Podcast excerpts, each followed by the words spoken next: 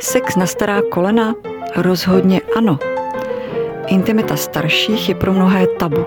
Status seniora v české společnosti je sám o sobě často mizerný. Budí emoce a lítost. Představa pohlavního styku nebo masturbace uporna ve zralém věku vytváří u mnohých z nás pocit rozpaků, nechutnosti až opovržení.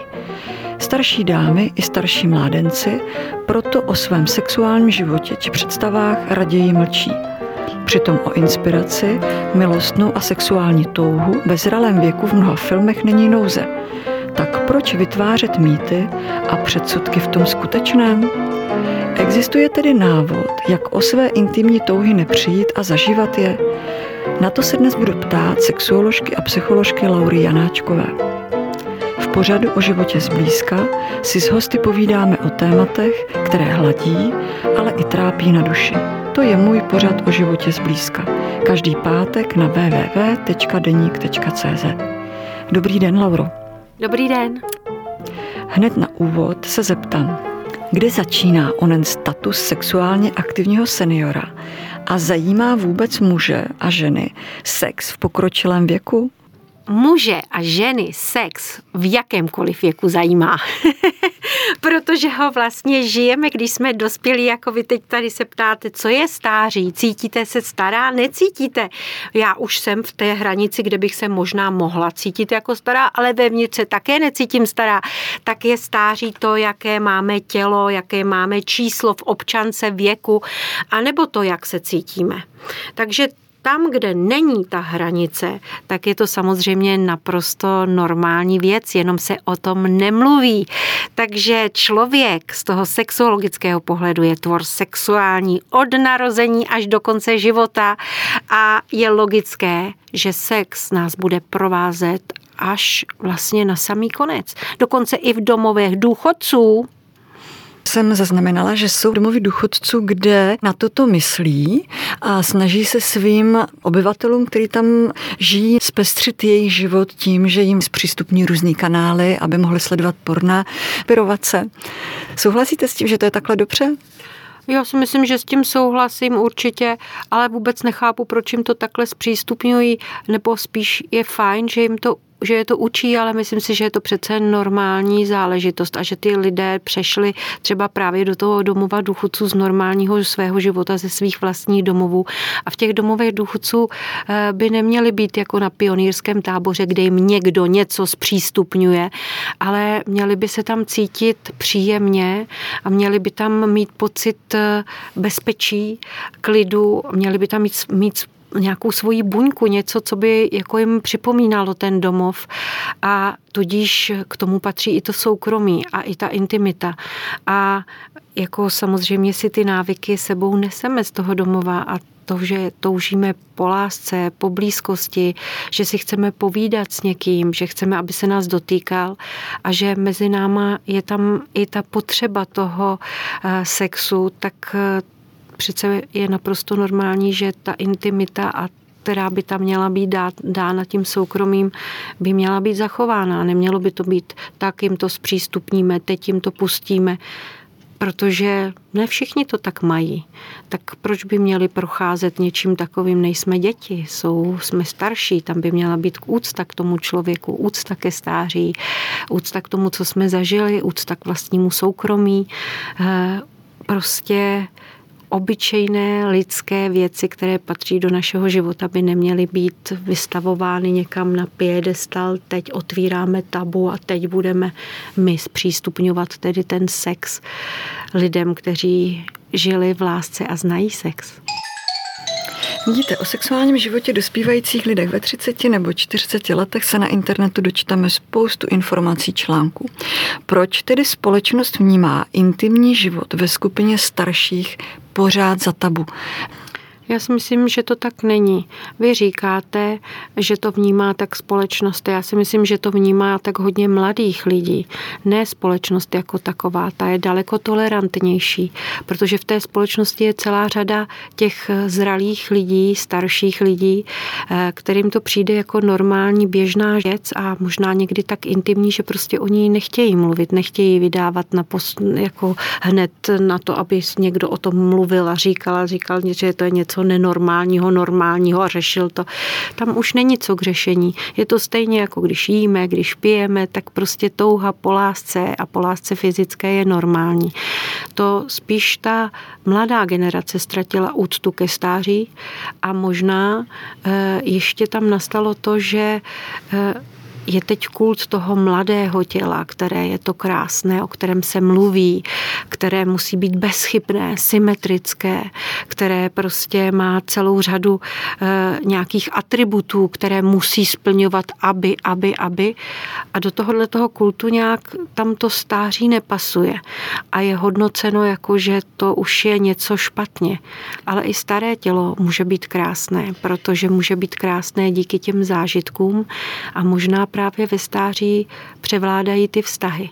A jen si podívejte, co u těch mladých někdy převládá, jestli jsou to vztahy, nebo dokonce jestli nepochybují o sobě díky těm, tomu kultu té krásy natolik, že ani nevědí, kým jsou, kým by chtěli být, jak to v sexu mají a dokonce si nedokáží ani říct, co by vlastně chtěli. Protože když se podíváte na to, jak to funguje v této generaci, tak já pořád slyším, jak ženy se nechtějí vdávat, jak nechtějí tyhle hmm, věci. Hmm. Většina z nás potom touží a většina mladých žen potom touží, když se s nima ptá, je na to ptám.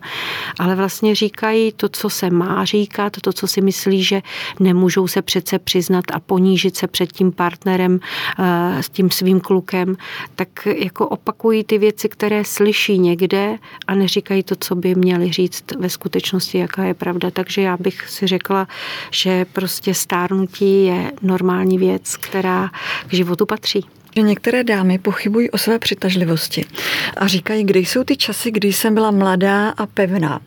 Proč tedy ty ženy nevnímají tu krásu toho, toho nitra, ty vnitřní potřeby, koukají na sebe do zrcadla a vidí se optikou, mám tady vrázky, mám tady trochu povyslej zadek, mám tady paže, které nejsou pevné, o prsách se radši ani nebudeme zmiňovat.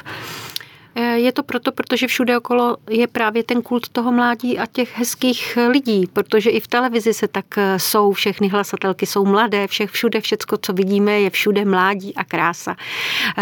Eh, teď veškeré reklamy jsou na botoxy, na kosmetické operace, na fitness, na životní styl, životního stylu, který je daný hodně právě pro ty mladé. Takže to srovnání s tím okolím je strašně, je strašně stresující. A pak následuje pak také to, že člověk tím, jak se vevnitř cítí mladý a byl mladý a zná to své mladé tělo a zná sebe jako mladého člověka a pak najednou zjistí, když se podívá do zrcadla, jako kdyby se nepoznával, protože se mění, hmm. mění se díky hormonům, díky přechodu, mění se tím, tak eh, vlastně je tam něco, s čím se musím srovnat já sám, protože musím se srovnat s tím třeba, že ten život jde do té druhé půlky a to někdy bývá obtížné. A pak mám problém i smířit se s tím svým tělem a je to také i proto, protože sebevědomí třeba ženy konkrétně je dáno atraktivitou a také potom v druhé fázi až tím, co jsem dokázala, jaká jsem. Ale eh, v té první fázi pořád tam ta atraktivita a fyzická přitažlivost je. A u mužů je dáno výkonem, tak ty to mají jednodušší. Tam ta atraktivita je méně a my, my ženy jsme daleko víc tolerantní k té mužské atraktivitě. Takže možná proto. A potřebují čas, aby si zvykli na to své nové tělo a na to, aby začali přemýšlet o něm jinak a jako uměli vlastně ho prodat tak, aby se sami sobě líbili. a to není jednoduché. Vy jste to zmínila, ženy po hormonálních změnách také trápí nechuť k sexuálním hrádkám, k sexu jako takovému. Jsou nějaké možnosti, jak apetit k sexu aktivovat? A víte, často se říká, že ženy po přechodu ztrácejí libido. Je to pravda, že u některých žen to tak může být, ale výzkumy ukazují, že u některých jiných ne. Mnoho žen, eh, dneska jsem zrovna měla v ordinaci ženu a ta mi říkala, že se strašně těší, protože teď je v přechodu a její maminka jí říkala, že si nejvíc užila právě po přechodu a že když si na to vzpomene, že přesně tak to bylo, že vystřídala tři partnery a úžasně si užila a že ona by si taky strašně přála si užívat, cestovat a, a fungovat takhle, protože už to tak bude, nebude muset mít strach o tom, že by otěhotněla nebo že by neměla eh, jako prostor, finance a na to užívat si romantiku a vztahy. No takže je mnoho žen, které to má jinak a pak mnoho žen, kdy prostě ta andropauza zásadně změní ten jejich život. Ale pořád to není tak, že by ten sexuální život zcela vymizel. A proto je vhodné ho pěstovat, protože i ze zdravotního důvodu je vhodné ho pěstovat, protože když se nad tím zamyslíte, tak jak pro muže, tak pro ženy sexuální život ve stáří zlepšuje ten jejich život nejen po mentální stránce, kdy je to určitě prevence depresí a prevence špatné nálady, ale vlastně i po zdravotní stránce, kdy eh, je to když budeme pravidelný sexuální život mít, tak se říká, že máme snížené riziko infarktu myokardu, dokonce kardiologové tvrdí dvakrát týdně sex, snížené riziko infarktu myokardu eh, proti rakovině prostaty, že funguje sex, eh, že zlepšuje náladu, eh, drží vlastně, bojuje i proti obezitě někdy, no. A takové věci, takže sex je zdravý. Máte pravdu, nedávno jsem shledla na internetu nějakou informaci, že dokazuje nějaký průzkum to, že sexuálně aktivní lidé žijí nejen déle a jsou zdravější, ale dokonce muž, který má orgasmus dvakrát za týden, tak je vlastně jakoby fyzicky na tom podobně jako opravdu ty mladí lidé. No byla by to velká pravda, kdyby to tak bylo, jako bylo by to hezký, ale určitě to tak není, protože myslím, že je mnoho Chtěla jsem mužů... mužům zvednout sebevědomí. Jo, je mnoho mužů, který má orgasmus dvakrát týdně, ale nejsou přesně v té kondici jako ty mladí lidé, hmm. protože ti mladí lidé tu kondici mají danou přirozeně, určitě ještě někteří sportují, určitě. Eh, jezdí na kole a tak dále a někdy eh, prostě, když ten sex není až tak aktivní nebo je aktivní, efektivní jenom jak dlouho sex trvá, několik minut, tak eh, prostě to nenahradí to pravidelné cvičení. K tomu ještě by musel být ten životní styl. Takže když udrží ten životní styl, tak určitě zlepší svoji kondici, bude vypadat lépe, ale hlavně bude se cítit lépe. Takže jo, jo, doporučuju to dvakrát týdně.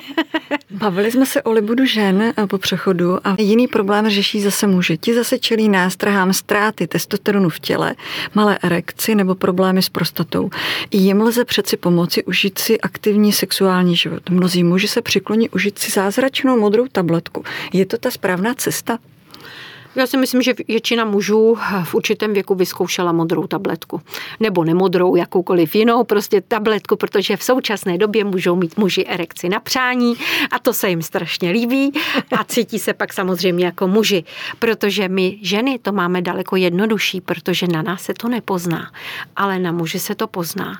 Ale my ženy to máme zase složitější v tom případě v tom, protože když to nevidíme na tom našem muži, tak máme pocit, jestli náhodou za to my nemůžeme a jestli třeba někoho nemá, nebo my nestárneme, nebo na, u nás něco není v nepořádku, nebo v tom vztahu něco není v nepořádku, nebo už nás tolik nemiluje a prostě narušujeme ty chvíle intimní tou, těmi myšlenkami, které zasahují do těch našich, do těch našich hlav natolik, že si pak třeba toho sexu, když by náhodou to vyšlo, tak si ho tolik neužijeme. No, takže modrá tabletka, jakákoliv tabletka, erekce na přání, Prostě je to součástí moderní doby, není to nic špatného. Eh, pokud ji můžeme užít, eh, tak může ten náš sexuální život zlepšit. Bohužel, pro nás ženy žádná taková tabletka neexistuje. Máte pravdu, ale existují jiné věci? existují jiné věci, ale tabletka neexistuje. Svého času se říkalo, že je růžová tabletka pro ženy a že to náramně pomáhá. A pak přišli na to, že to jsou vlastně antidepresiva a že tedy to může zlepšit té ženě náladu a může to k tomu vést, ale ženy nechtěly pravidelně nic užívat tak dlouho, aby to vedlo k tomu. A myslím si, že u nás ženy to něco jiného. Ta růžovou, ta, tou růžovou tabletkou by mohly být právě ty krásná slova, to hezké chování toho partnera, to, když nám bude říkat, že nás má pořád rád, bude projevovat tu lásku. A někdy nám můžou pomoct třeba i staré filmy, které jsou o lásce, nebo erotické romány, protože nás navnadí k té touze a když ta touha přijde, tak to tělo si může pomoci i v přechodu, protože u nás žen je ten orgasmus a ten chtíč v hlavě. Je to pravda. A když nepomůže ani to, tak ještě pořád existují různé stimulující pomůcky, které jsou k aktivnímu sexuálnímu životu velmi dobré. Patří sem vibrátory, nějaký jako spodní prádla, které určitě žena i ve vyšším věku může ocenit. Věřím tomu, že i muž. Co si myslíte o tom? Myslím si, že to určitě ocení oba. Eh, muži proto, že muži jsou vizuálně vzrušiví a samozřejmě se jim může líbit prádlo, různé typy prádla, různé typy i dokonce fetiše, bod a tak dále. Takže ta eh, žena, i když je starší, jistě jistě zná toho svého partnera a už ví, co se mu líbí, na co je zaměřený, takže může mu být i v těchto věcech stříc. A je logické, že v tom starším páru si rozumí, i ty partneři potřebují více času, více dotyků, už někdy nestačí jenom ten pohled, ale už je potřeba dotyk, už je potřeba stimulace k tomu, aby to tělo se trošičku rozehrálo a začalo lépe fungovat. Takže celá řada těch pomůcek může být vhodná.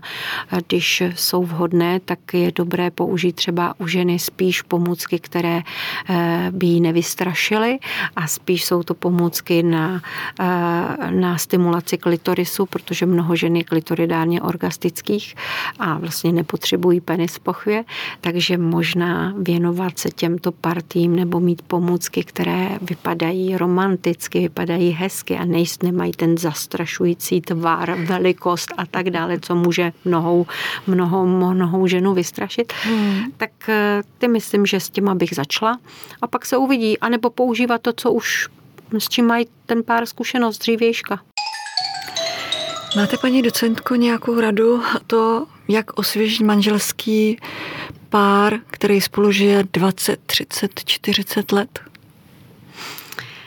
Jak ho osvěžit? Hmm. No, někam si vyjet, odejít z té každodennosti, začít na tom eh, svém životě společném pracovat, protože když už jsme spolu 20-30 let, tak už se přece známe, už eh, jsme spolu mnohé zažili, tak už jsme ověřili, že jsme dobří partneři, dobří parťáci a už mezi námi je, může být vztah, který je blízký přátelství a to je přece ono. A tím pádem si rozumíme. Tak eh, pojďme vyjet a udělat si hezký víkend někde, změnit prostředí a když muž vezme ženu za ruku, poplácá jí po zadku nebo si ji přivine, tak to je přece hezké. Čímž pádem dělejte si těchto těch prožitků víc a když si jich budete dělat víc, tak možná půjdou dál a pak budeme mít hezké společné zážitky a budeme vidět, jak na to. K vyššímu věku patří i zdravotní problémy, různé chronické a srdeční nemoci nebo inkontinence u žen. Je důležité řešit prevenci a myslet na to i při aktivním sexuálním životu? Je důležité na, myslet na prevenci a je důležité na to myslet, i když je člověk nemocný. Já se, kromě toho, že mám ten institut partnerských vztahů, jak jste říkala, tak kromě toho mám, se, pracuji ve Všeobecné fakultní nemocnici a celý život se zabývám chronickými a vážně nemocnými pacienty. A u některých těch pacientů je právě sexuální otázka otázkou téměř tabu. Nemluví o tom s partnerem a vlastně se ochuzují o blízkost, právě i o ten vztah, protože máme-li problémy v sexu, tak je otázka, kdy budeme problémy ve vztahu. Máme-li problémy ve vztahu, je otázka, kdy budeme problémy v sexu. A právě proto je strašně důležité o tom mluvit, je důležité myslet na prevenci a je důležité to řešit, protože v dnešní době to má vždycky všechno svá řešení.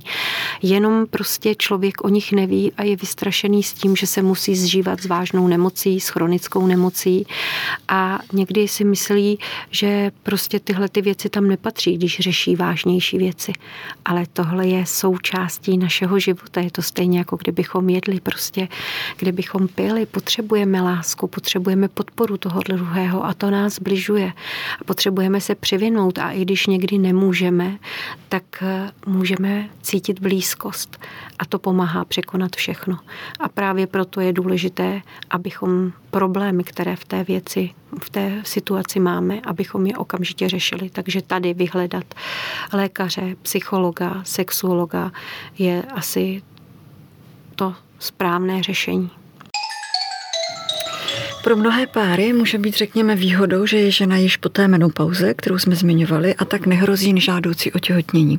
Stejně tak je výhoda, že již děti nezdílí společnou domácnost u seniorského páru. A tak je na sexuální hrádky mnohem víc času.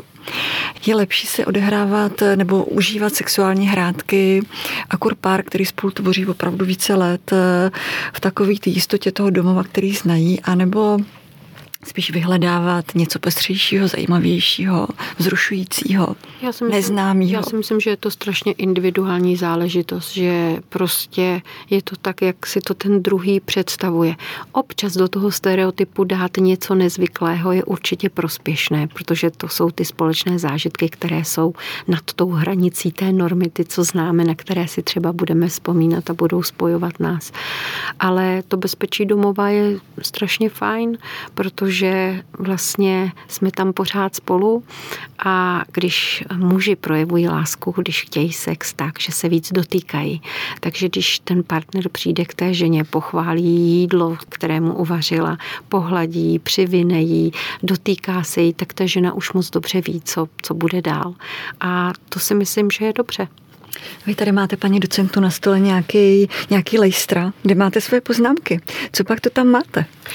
Poznámky tady nemám, ale přinesla jsem si eh, tady citáty z knížky, protože mě se strašně líbila, kdy je člověk vlastně starý a co se děje v tom stáří.